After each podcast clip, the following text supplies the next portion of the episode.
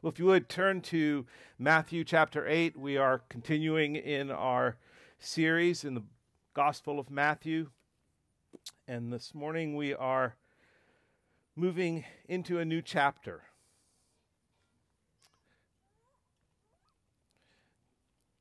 This section in Matthew 8 that we are looking at this morning, we're going to be looking at verses 1 through 4, but this section really is is tied together through verse 17, but I, want to take this in, in smaller bites. So if you would look in verse 8, uh, chapter 8 with me, verse 1, Matthew writes, When he came down from the mountain, great crowds followed him.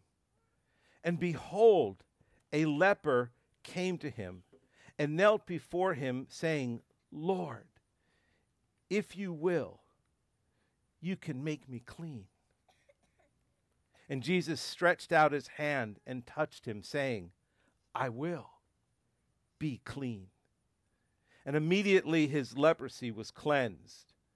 And Jesus said to him, See that you say nothing to anyone, but go, show yourself to the priest, and offer the gift that Moses commanded for a proof to them. Well, Father, we once again come to sit before your word, confident that you are present, that you are here by your Spirit to meet us, to instruct us, to transform us. And we ask this morning that through your word, you would refresh every person here. You would encourage every person here. You would challenge every person here through the ministry of your word by the working of the Holy Spirit. And we ask, Lord, that you would glorify your name as we speak about you. In Christ's name we pray. Amen. Now, starting with his introduction, Matthew, in the very beginning in chapter 1, affirms Jesus' royal heritage that Jesus descended from kings, that he was a threat to another king named Herod, that he was the fulfillment of all the Old Testament prophecies about the coming king, demonstrating his divine authority over Satan and his rulership of this world. He came Jesus came in power over sin and sickness. And on that mountain, as he gave the Sermon on the Mount, he alone spoke with the authority of a king, as, as Devin so well taught us last week. And now, beginning in chapter 8, it's not in word that we will see and experience Jesus' authority, it will be in his works, in his power, which will be on full display through healing and deliverance, salvation, and even over nature. Now, three miracles open this chapter with three people whose lives are transformed by Christ a leper, a Gentile who is a centurion, whose servant is paralyzed, a woman Peter's mother in law who is ill. And these three people who Jesus first encounters in Matthew's, Matthew's gospel, these are people who are not just the normal folks in the Jewish culture, the Jewish community. These are three people who are disadvantaged and, in many ways, outcasts in society.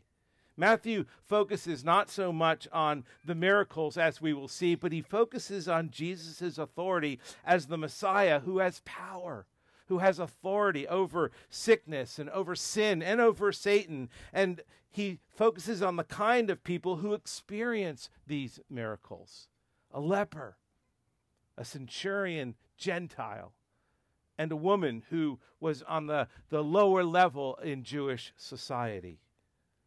These are the marginalized people.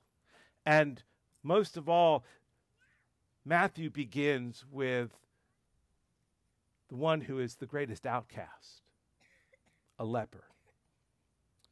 As he makes his way down through the mountain, when he came down from the mountain, great crowds followed him.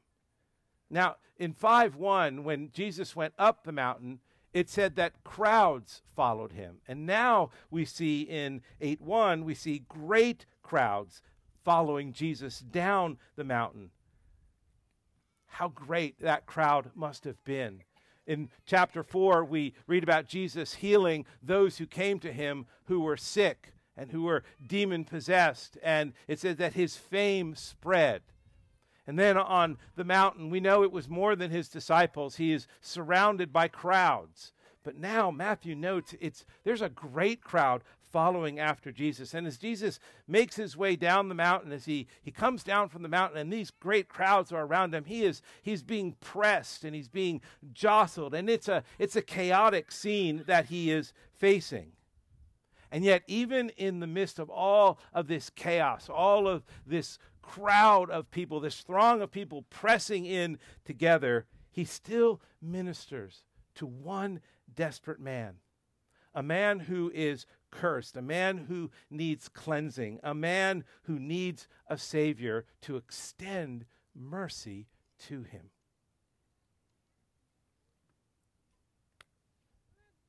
Three points to help us understand what has happened in this first amazing miracle. The title of my message is A Curse, a Cleansing, and the Mercy of Christ. And in the first point, we see the curse.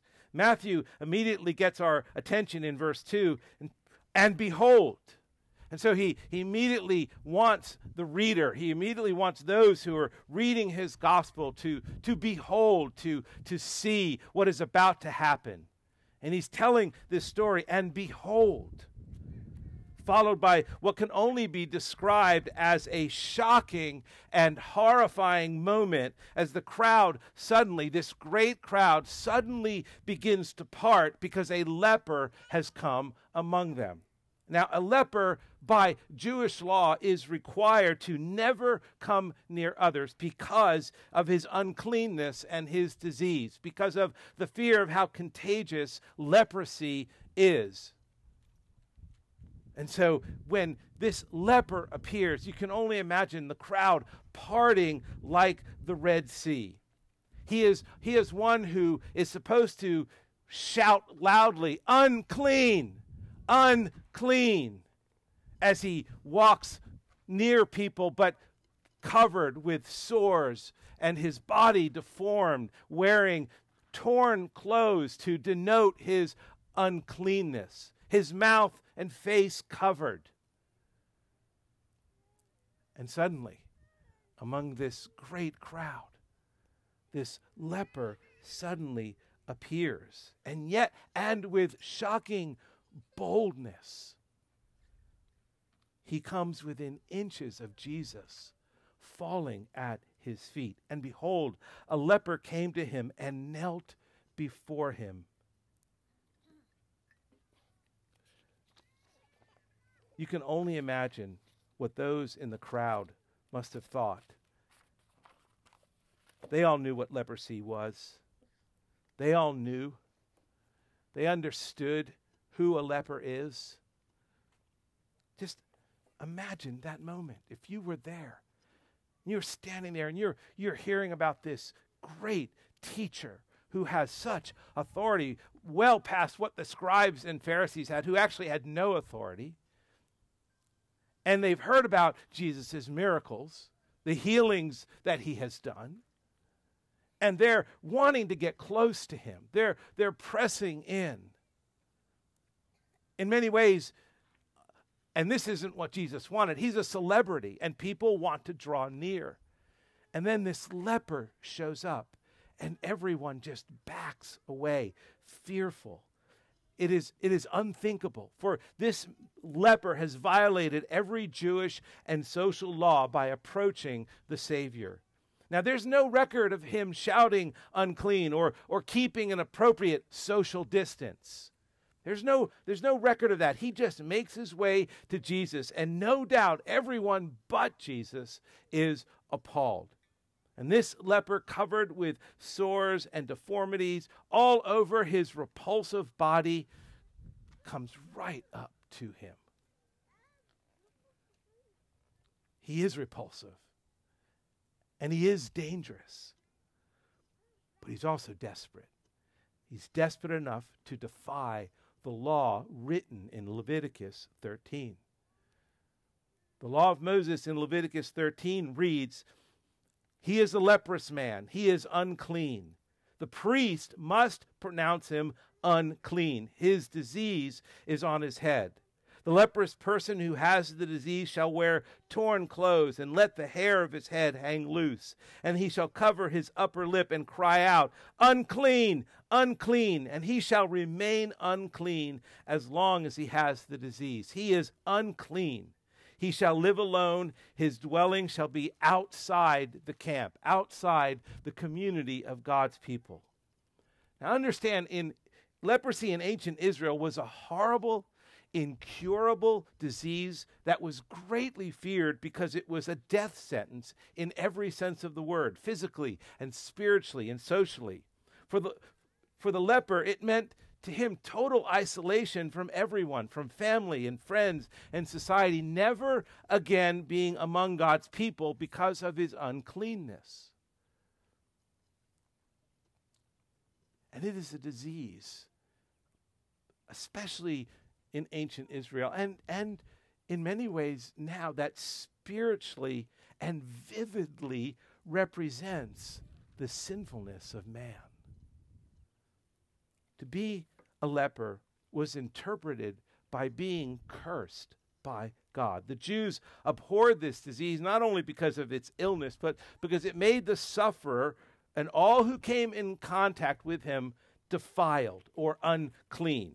In Israel, to be unclean meant you were covered in sin, you were unholy, you were separated from God and God's community. In Numbers 12, verse 10, Miriam, Moses' sister, has sinned, and the Lord descends upon her in a cloud. And when the cloud lifts, she is leprous, she is white as snow. And as a result of her leprosy and her sin, she is put outside the camp for seven days as part of her discipline, a part of her punishment. But for the leper in Jesus' day, it was far more tragic and serious. This, but this leper doesn't care about Levitical law. All he cares about is, I know who Jesus is. He's heard about Jesus most likely from what happened in chapter 4. He might even have been in the crowd way from a distance listening to the Sermon on the Mount, listening and observing the authority in Jesus' words and aware that he has healed others. And so he, he comes to Jesus with a faith, a faith that believes he can be cleansed. He, he has an astonishing confidence in Jesus' power, especially in light of the Jewish belief that there really was no cure for leprosy. In, in 2 Kings 5 7, the, Naaman the Syrian is covered in leprosy. And he is sent to the king of Israel for the king of Israel to provide a healing for him, a cleansing for him. And the king of Israel says, I, I can't heal him any more than I can raise the dead. In other words, to be healed of leprosy is tantamount to being raised from the dead. In other words, it is incurable, it is a death sentence. And that's what this man has. And yet, he knows. He knows Jesus can take away this curse the curse. The curse that this man suffers under. The curse of sin, the curse that came upon humanity when Adam and Eve rebelled in the garden against God's law. The curse that, that has infected and affected every person ever born. And this man is believing that Jesus can take away this curse. And as we see actually at the end of this section in verse 17, Matthew quotes Isaiah, Isaiah 53, He took our illnesses and bore our diseases. This passage in Isaiah 53 and in 817 is not a promise of perfect health.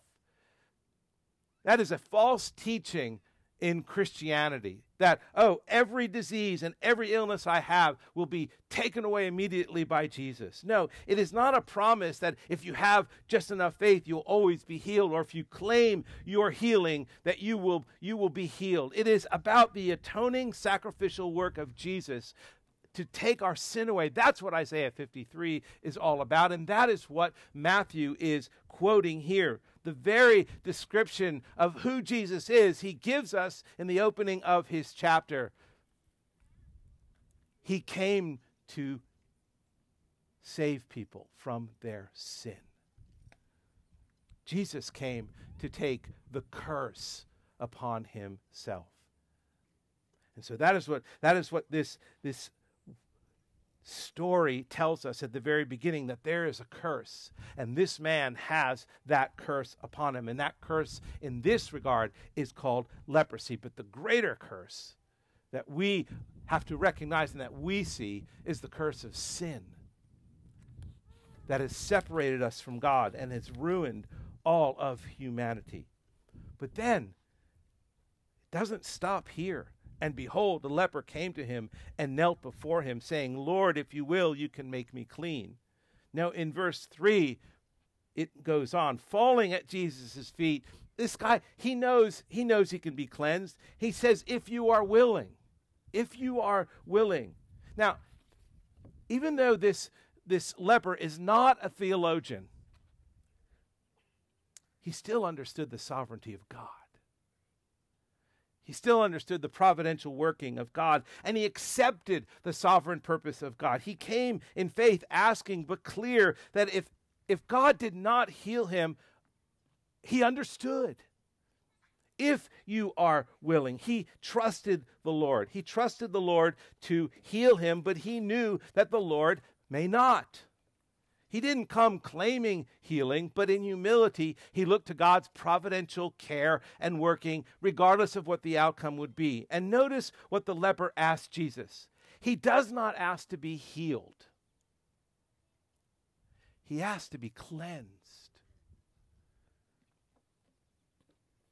He is well aware of his defilement.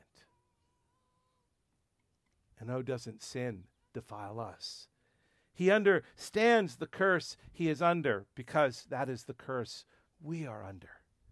He understands how his leprosy is a vivid reminder of human sin. He understands in some small way his need for a Savior, and it is why he comes to Jesus. And it's the response that is astonishing. It is astonishing that this leper shows up in the middle of a crowd. It is astonishing that this leper has the boldness to go and stand and then kneel before the Savior. It is astonishing that he believes he can be healed. But what is more astonishing is what we read next. And Jesus stretched out his hand and touched him, saying, I will be clean.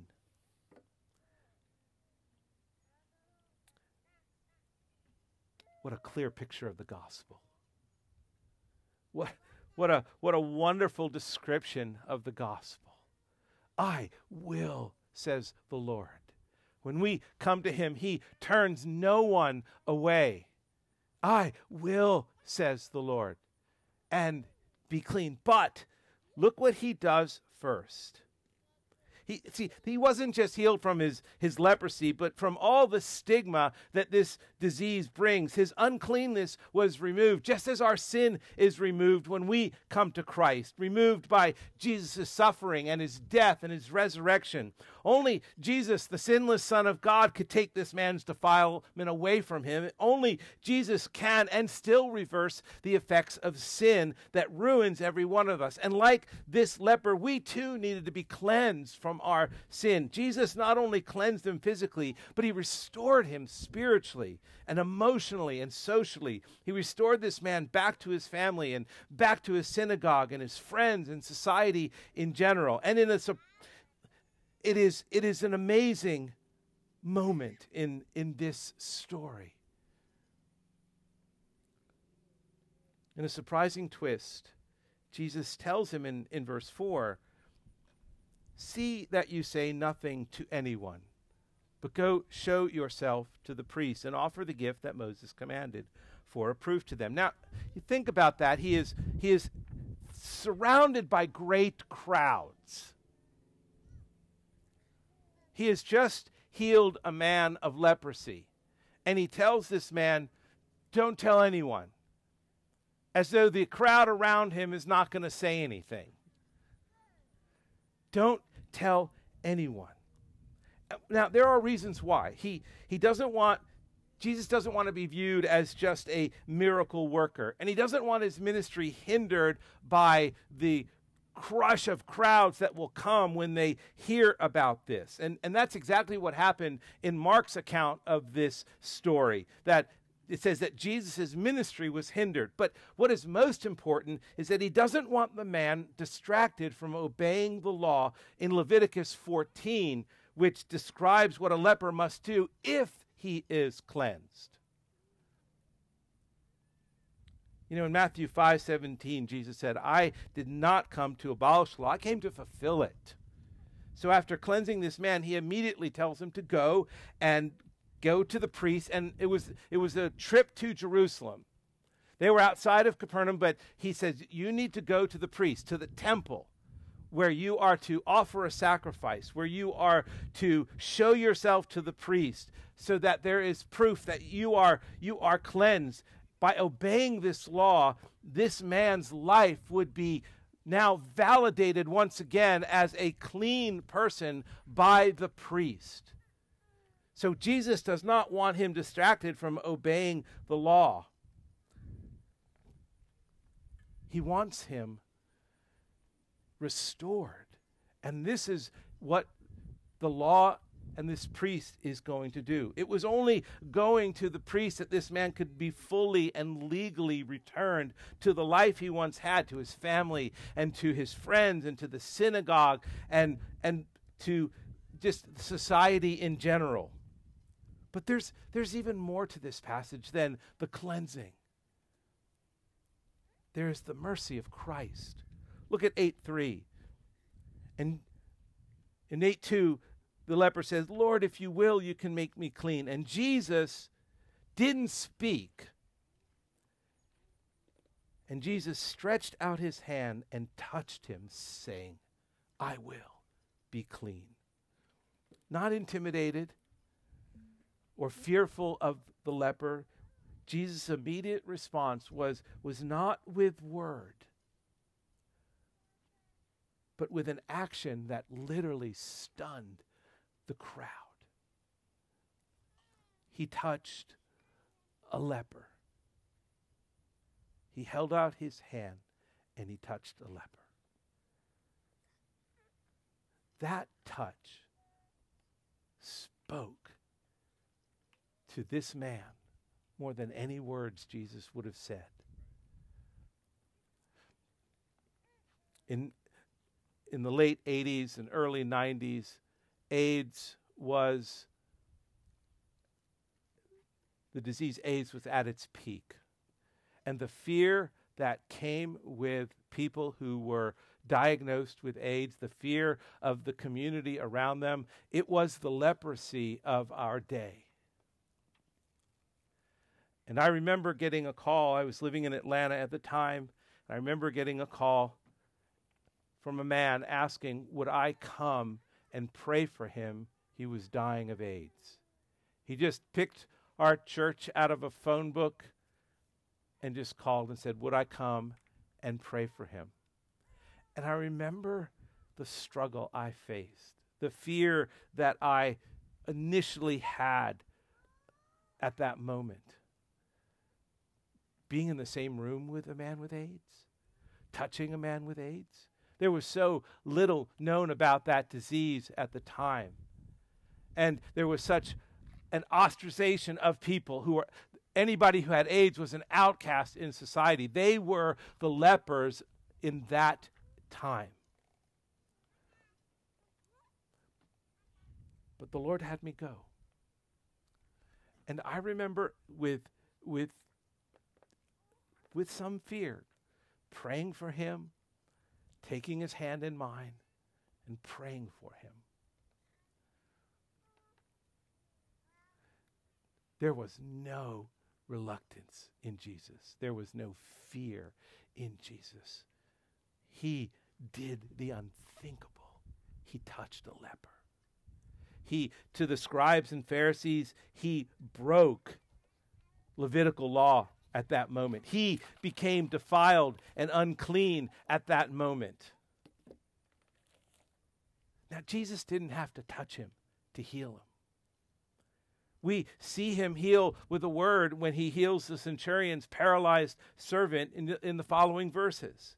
He could have spoken a word to the leper, be clean, and he could have done it from a distance, and that would have been sufficient. Yet Jesus, the undefiled one, out of compassion and mercy, touches the defiled one, shocking the crowd in the eyes of the scribes and Pharisees, the law was broken. He was now defiled, but Jesus could never be defiled. He could only cleanse those who were. So I believe his touch had much greater impact than his words. His touch made it clear that he was not concerned about what others thought. He was not concerned about what catching this disease. All he was concerned about was this man's needs, just as he is concerned about our needs. This outcast who had been separated from his family, unable to hug his wife and children, living a life of loneliness and isolation, and, and, and having a crushed soul, was transformed by Christ's compassion. Listen, Jesus came to restore souls. And with this staggering and stunning gesture, this leper's life is transformed. He is immediately cleansed. I will be clean. And immediately his leprosy was cleansed. Now, can you imagine standing there at a distance, fearful of this man, listening and watching what is happening, and you see this man covered in sores, repulsive deformities all over his skin, weeping, and his hair long and ragged clothes. And the moment Jesus touches him and says, I will be clean, it all disappears. Right there. His skin is pure, his skin is cleansed.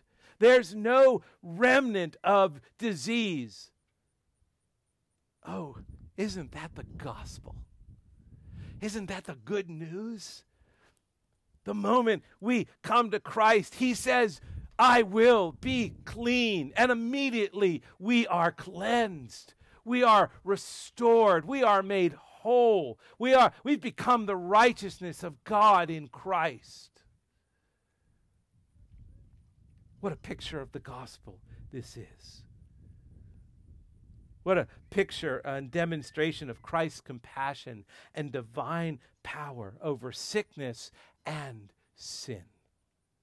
But, brothers and sisters, Matthew does not want us left just being astonished by the leper being healed. No, he, he wants us astonished by the healer himself. Later in this chapter, after Jesus calms a storm, his disciples ask with awe and wonder, Who is this man? Matthew poses the same kind of question to us here. Who is this Jesus who teaches with such authority? Who is this Jesus who heals the incurable? Who is this Jesus who touches the untouchable? Who is this Jesus who treats the outcast and marginalized and disadvantaged with such tenderness and acceptance? Oh, it is it is the one who came in human flesh to live in our world to bear our sin, who came to save us from our sins. This is who he is. And the question, maybe for some of you, is Is this who he is to you? Are you a spiritual leper in need of cleansing? Are you in need of Christ's saving grace? This story exists for all of us for us as Christians to learn about Christ's compassion and Christ's authority and Christ's care. But for those of you who may not be a Christian, this story is for you to learn that Christ can cleanse you. He will save you if you come to Him. I will be clean, He says. And that's how we close. Who is Christ to you? Father, thank you that you have shown many, if not most of us, who Christ is. Through your regenerating and saving work, you have opened our eyes to the good news. Father, we are so grateful. And for those who are here right now who may not know you, I ask that you'd open their eyes, that they could come to you and ask that you might say, I will, and that they would be clean. In Christ's name.